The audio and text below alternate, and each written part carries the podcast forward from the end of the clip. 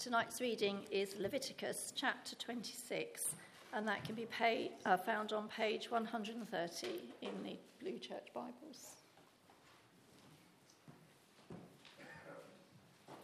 That's page 130, Leviticus chapter 26.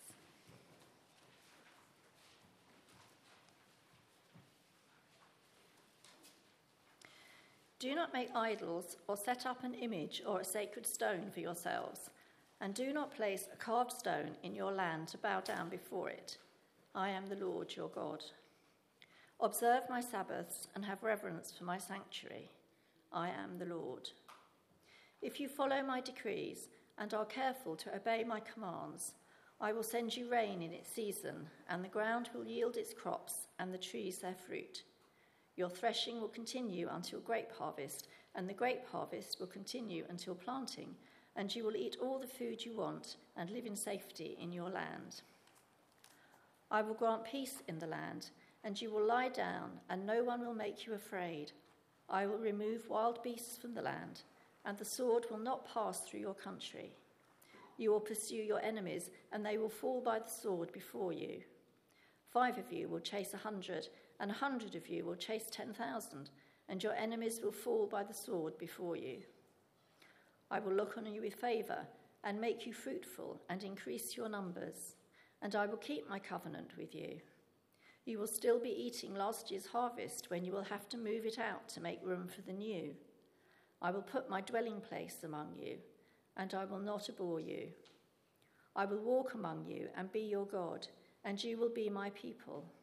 I am the Lord your God, who brought you out of Egypt so that you would no longer be slaves to the Egyptians.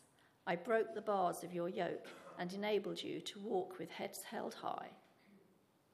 But if you will not listen to me and carry out all these commands, and if you reject my decrees and abhor my laws, and fail to carry out all my commands, and so violate my covenant, then I will do this to you.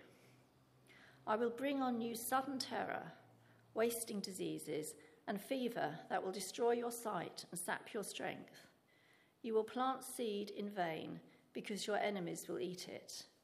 I will set my face against you so that you will be defeated by your enemies. Those who hate you will rule over you, and you will flee even when no one is pursuing you. If after all this you will not listen to me, I will punish you for your sins seven times over. I will break down your stubborn pride and make the sky above you like iron and the ground beneath you like bronze. Your strength will be spent in vain because your soil will not yield its crops, nor will the trees of your land yield their fruit. If you remain hostile towards me and refuse to listen to me, I will multiply your afflictions seven times over as your sins deserve.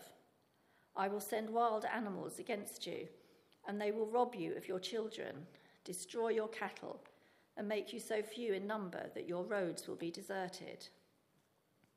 If, in spite of these things, you do not accept my correction, but continue to be hostile towards me, I myself will be hostile towards you, and will afflict you for your sins seven times over. And I will bring the sword on you to avenge the breaking of the covenant. When you withdraw into your cities, I will send a plague among you, and you will be given into enemy hands. When I cut off your supply of bread, ten women will be able to bake your bread in one oven, and they will dole out the bread by weight. You will eat, but you will not be satisfied.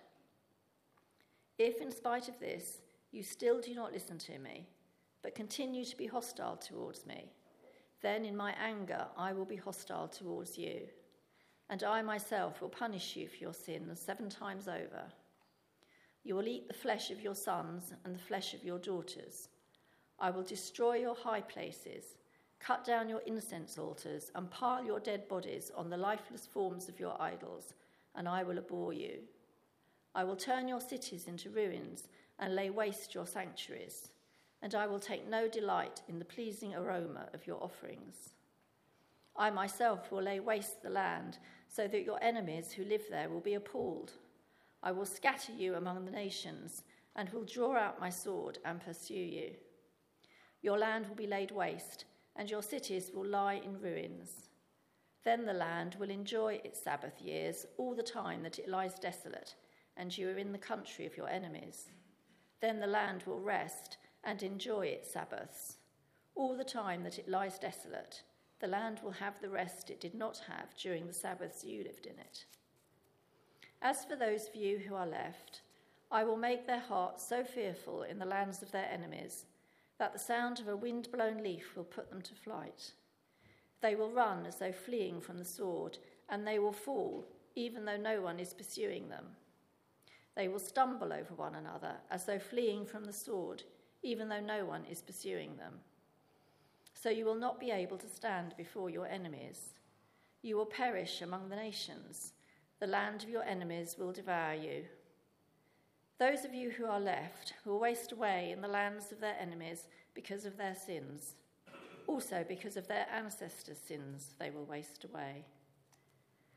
But if they will confess their sins and the sins of their ancestors, their unfaithfulness and their hostility towards me, which made me hostile towards them, so that I sent them into the land of their enemies, then, when their uncircumcised hearts are humbled and they pay for their sin, I will remember my covenant with Jacob, and my covenant with Isaac, and my covenant with Abraham and I will remember the land. For the land will be deserted by them, and will enjoy its Sabbaths while it lies desolate without them. They will pay for their sins, because they rejected my laws and abhorred my decrees.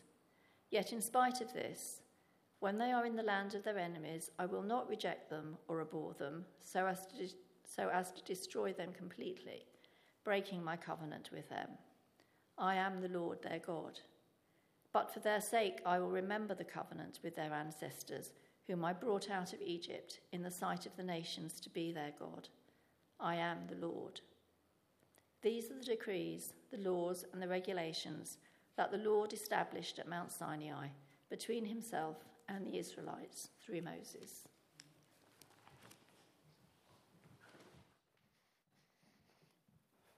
Thank you, Nicola. Good evening, everybody. after that reading, particularly the middle section, I think some of us will be feeling a bit shocked and uh, maybe horrified, even. And I'm not going to try and diminish the seriousness, the dread of the punishments that we read in that middle section. I'll explain them, but I won't diminish them. However, it is worth pointing out the two main reasons why we find readings like this difficult. We don't realize how dreadful our sin is and we don't realize how holy our God is either. We think of our sin like a, a small mark, a tiny blemish, barely visible stain, but actually it's a revolting, stinking pile of atrocity and hostility towards God. We think of God as sort of holy, a kind of Father Christmas like figure who um, will let bad behavior slide as long as our good behavior outweighs it. But in reality, our holy God is a consuming fire who will completely burn up anything that isn't pure gold. He's a brilliantly shining light that chases away even the faintest shadow of darkness. Our sin is far more dreadful than we realize. Our God is far more holy than we realize. So that leaves us with a problem. It leaves us with a problem. What will happen when we are in the presence of the Holy God? There is an appointment in all of our diaries. Even now, the clock is ticking down. There is a moment coming where we will leave this life and be thrust into eternity without a seatbelt. Living with God is what we were made for. He's the source of all our life, our light, our love. He's the, um, the unspoken longing behind every other desire. But, as I said, our sin is far more dreadful than we realize. Our God is far more holy than we realize. So, what will happen when we, the unholy, meet Him, the holy God? What will happen when we're in the presence of the holy God? The book of Leviticus is all about this holiness problem.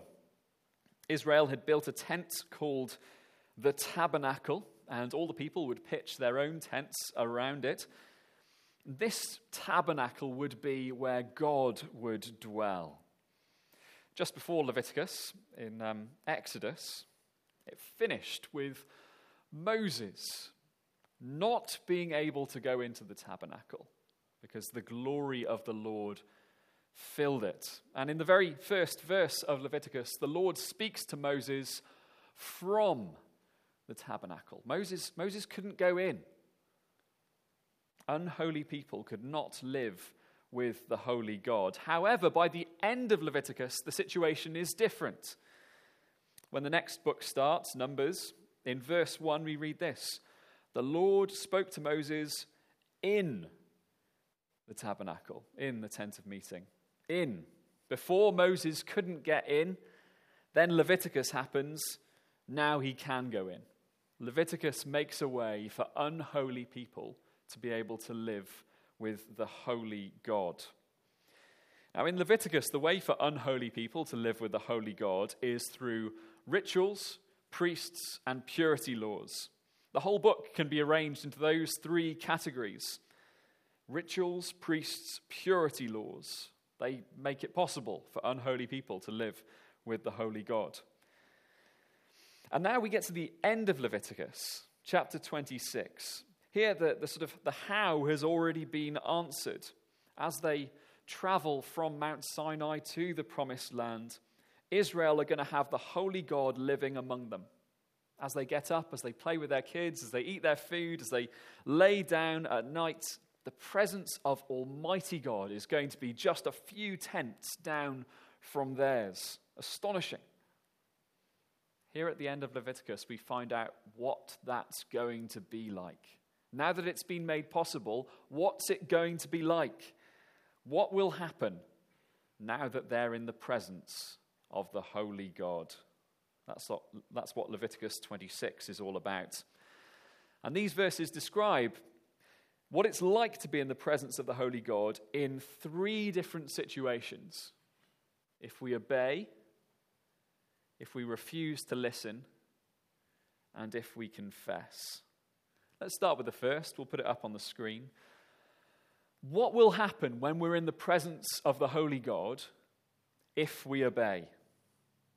In verse 3, you can look down with me if you like. God says, If you follow my decrees and are careful to obey my commands, I will.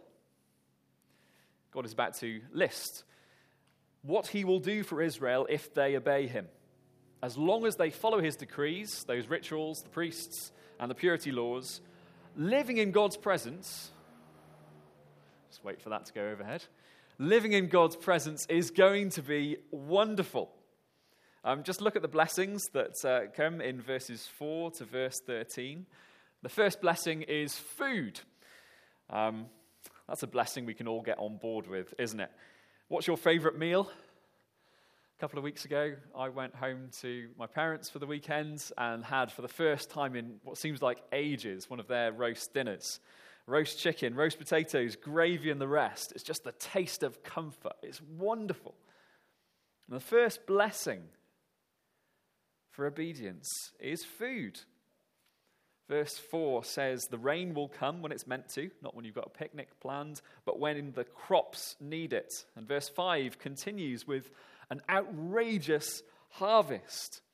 The grain harvest was in March, and that's going to be so great that they'll still be threshing it in July when uh, the grape harvest starts. And there are going to be so many grapes in July that they're still going to be picking them off the vine in October uh, when it's time to plant again. And verse 5 also has a really good promise that you can print off and put on your fridge. You will eat all the food you want.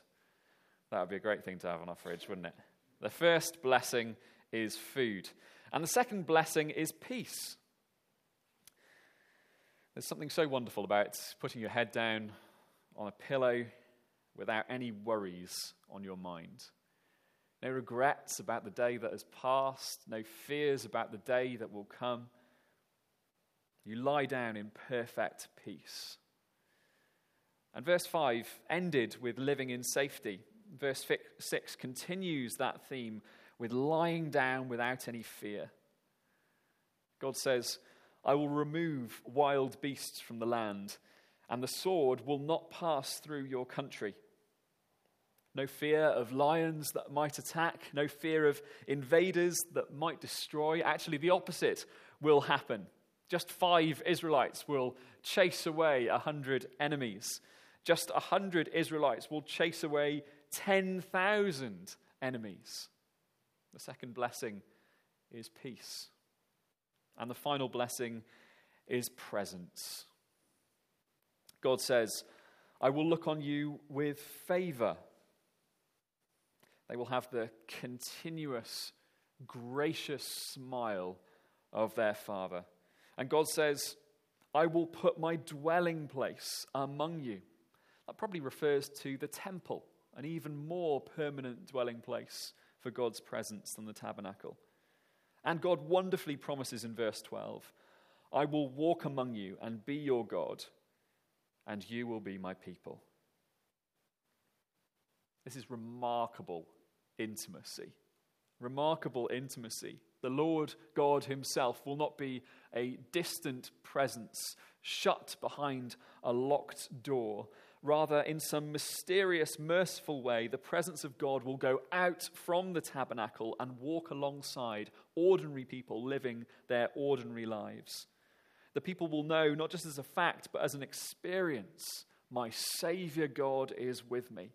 The one who rescued us from Egypt is walking alongside me. Isn't that what you long for? More than food, more than peace. We long for the blessing of God Himself. We want His presence not only as a fact, but as an experience.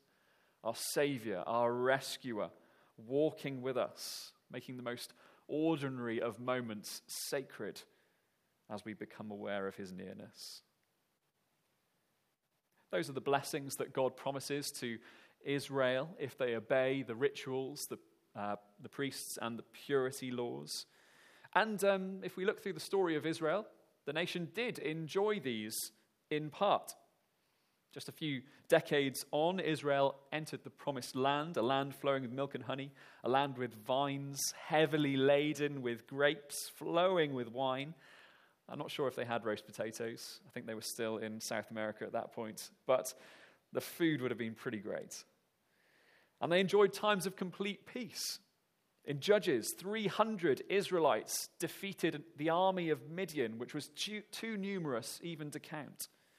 Under the reigns of King David and Solomon, the land was utterly without threat. Their enemies were completely chased away. And of course, they enjoyed the presence of God, first in that tabernacle and later in the temple as God made his dwelling with his people. As long as Israel obeyed, the presence of the Holy God would mean blessing, food, peace, and God Himself.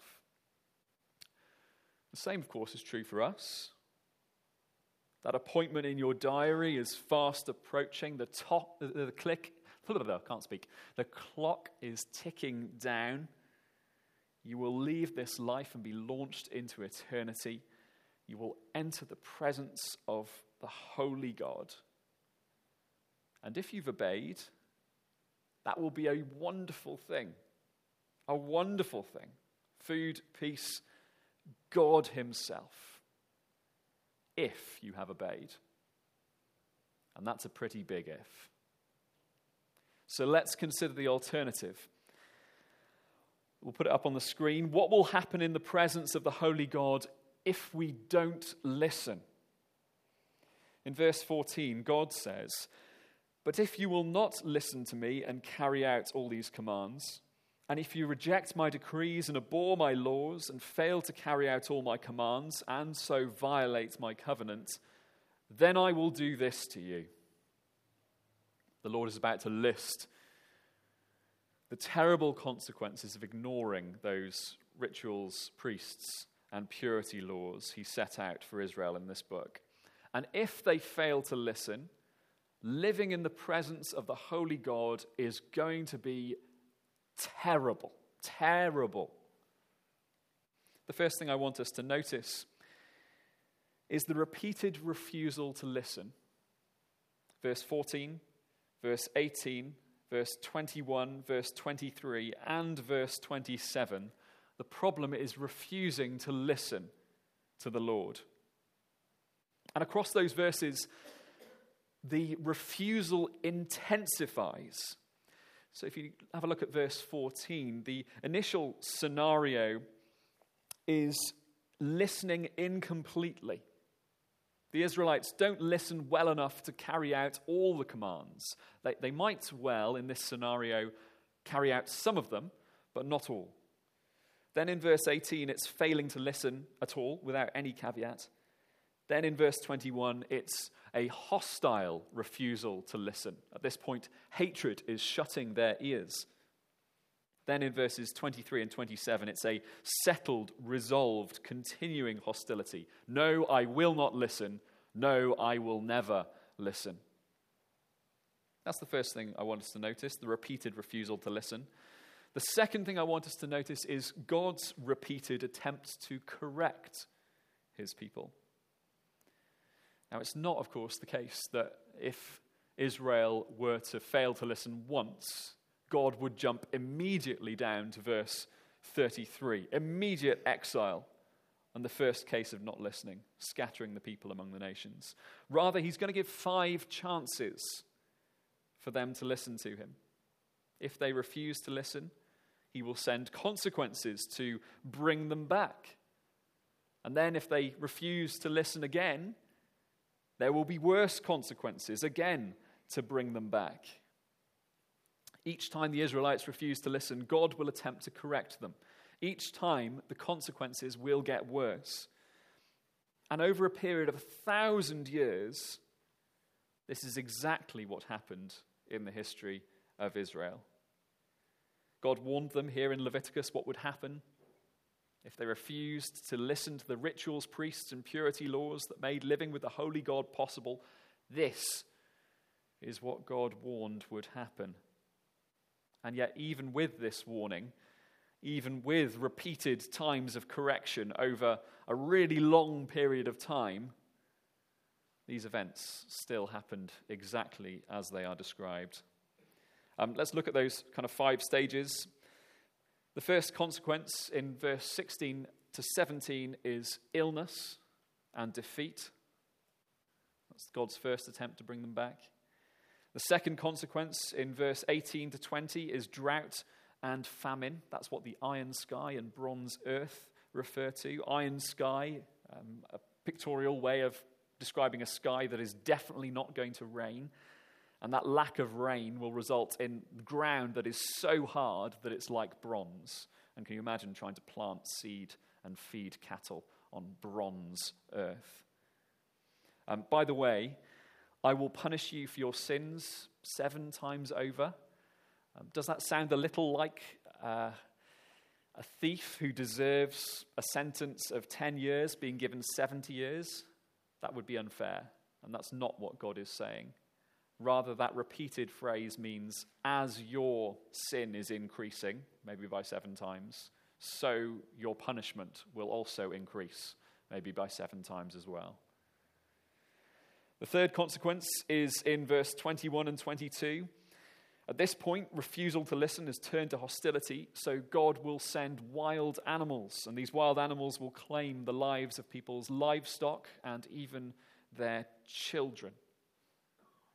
Now, it's stunning to think that Israel would refuse to listen to that. But the fourth consequence comes. Uh, the fourth consequence is in verse 23 to 26. At this point, God will respond to their hostility by being hostile towards them in return. He will send war that results in plague and famine. And surely now Israel will recognize how dangerous it is to ignore and refuse to listen in the presence of the Holy God. Surely now they will listen, but as the rest of the Bible shows, a thousand years later, they did indeed ignore all these repeated warnings God did indeed send a war that resulted in exile, just as he promised in verse 33 I will scatter you among the nations. And those sieges of Jerusalem, in, uh, whether that was at the hand of Assyria or the hand of Babylon, were so terrible that they even resulted in cannibalism. Verse 29 is a horrendous warning of what will happen if they don't listen. Those who weren't, exile, uh, weren't exiled dwindled and faded until God's people were almost totally gone. Despite all these warnings, they still would fail to listen. So for Israel, to be in the presence of the Holy God was terrible. And I'll repeat what I said earlier. We don't realize how dreadful our sin is, and we don't realize how holy our God is. Our sin is far more dreadful than we realize. Our God is far more holy than we realize. That appointment in your diary is fast approaching. The clock is ticking down. You will leave this life and be launched into eternity. You will enter the presence of the Holy God. And if you have refused to listen, that will be a terrible thing. The consequences will be dreadful. You too will be exiled. You too will be sent out from God's presence. You will be cut off from the source of love and light and love, leaving only disconnection and darkness and death. When we read of God's judgment, there's a part of us, isn't there, that, that wants to say, that's too unpleasant. I refuse to believe that. And um, you are, of course, free to construct your own view of God if that's what you want to do. But please do so with your eyes open, realizing that's what you're doing. You may construct a God based on your likes and your dislikes, but be careful because are you not in danger of doing exactly what Israel did? refusing to listen to who God says He is in favor of a God of your preferences. But there is a hopeful note to finish this chapter. We'll put it up on the screen. What will happen when we're in the presence of God if we confess? In verse 40, God says, But if they will confess their sins and the sins of their ancestors, their unfaithfulness and their hostility towards me. Dot, dot, dot. Even after a millennium of rejection and hostility, the Lord still promises to hold out hope. If they humbly confess, what will God do? Verse 42 I will remember my covenant with Jacob, Isaac, and Abraham um, by this point, Israel have completely packed in their side of the bargain God made with Moses. All the rituals, priests, and purity laws are completely out of the window. They just haven't worked. But God's promises will remain. Though his people have turned their backs on the relationship, the Lord is still committed to his promise to Abraham to give them a family, a land, a blessing. And I think the prayer we've been thinking about how the history of Israel um, is reflected in this chapter. And looking forward, I think the prayer of Daniel perfectly captures um, what is being described here. Verse 40 If they will confess their sins and the sins of their ancestors. Why not let's turn to page 896, um, which is Daniel chapter 9.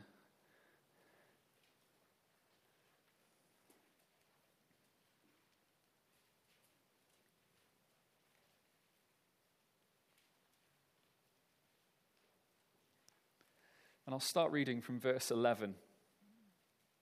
This is um, a young man who, or not so young man by this point, uh, who was exiled in Babylon. And he prayed this Therefore, the curses and sworn judgments written in the law of Moses, the servant of God, have been poured out on us because we have sinned against you. You have fulfilled the words spoken against us and against our rulers by bringing on us great disaster. Under the whole heaven, nothing has ever been done like what has been done to Jerusalem. Just as it is written in the law of Moses, all this disaster has come on us. Yet we have not sought the favor of the Lord our God by turning from our sins and giving attention to your truth. The Lord did not hesitate to bring the disaster on us, for the Lord our God is righteous in everything he does, yet we have not obeyed him. Now, Lord our God, who brought your people out of Egypt with a mighty hand, and who made for yourself a name that endures to this day, we have sinned. We have done wrong. Lord, in keeping with all your righteous acts, turn away your anger and your wrath from Jerusalem, your city, your holy hill. Our sins and the iniquities of our ancestors have made Jerusalem and your people an object of scorn to all those around us. Now, our God, hear the prayers and petitions of your servant. For your sake, Lord, look with favor on your desolate sanctuary. Give ear, O God, and hear. Open your eyes and see the desolation of the city that bears your name. We do not make requests of you because we are righteous, but because of your great mercy. Lord, listen. Lord, forgive. Lord, hear and act. For your sake, my God, do not delay, because your city and your people bear your name. It's just such a model of confession, isn't it? And so prophetic in the way that it, uh, in, uh, Leviticus is so prophetic in the way that it points in that direction. That appointment in your diary is fast approaching. The clock is ticking down. You will leave this life and be thrust into eternity. You will enter the presence of the Holy God. But if you confess your sins today, you will not be turned away. You will be welcomed home because Jesus is a better way, a far better way than rituals, priests, and purity laws. The history of Israel shows that it was impossible for unholy people to obey those laws. But Jesus is a better way for all who will confess their sin.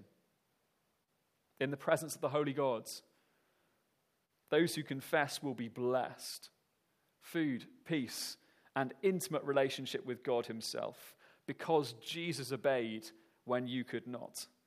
In the presence of the Holy God, you will not face the terror of exile you will never be cut off from the source of love, light, and life. You will never face disconnection, darkness, and death because Jesus already faced it for you on the cross. Remember how horrifying reading those verses was? Remember how, how terrible all those judgments seemed?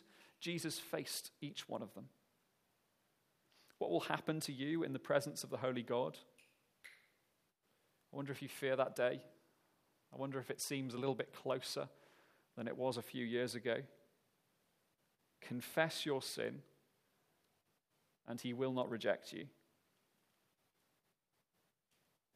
The Prussian King Frederick the Great was once touring a Berlin prison.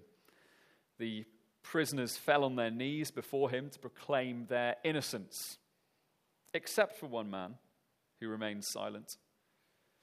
Frederick called to him, Why are you here? Armed robbery, Your Majesty, was the reply. And are you guilty?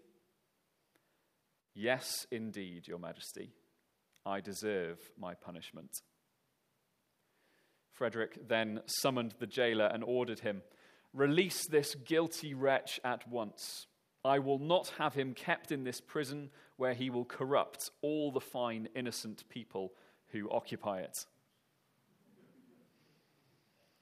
It's a little bit amusing, but it, it makes a good point. Why labor under the illusion of our own innocence? Far better to confess and be assured of God's blessing through Jesus Christ, our Savior. Let's pray.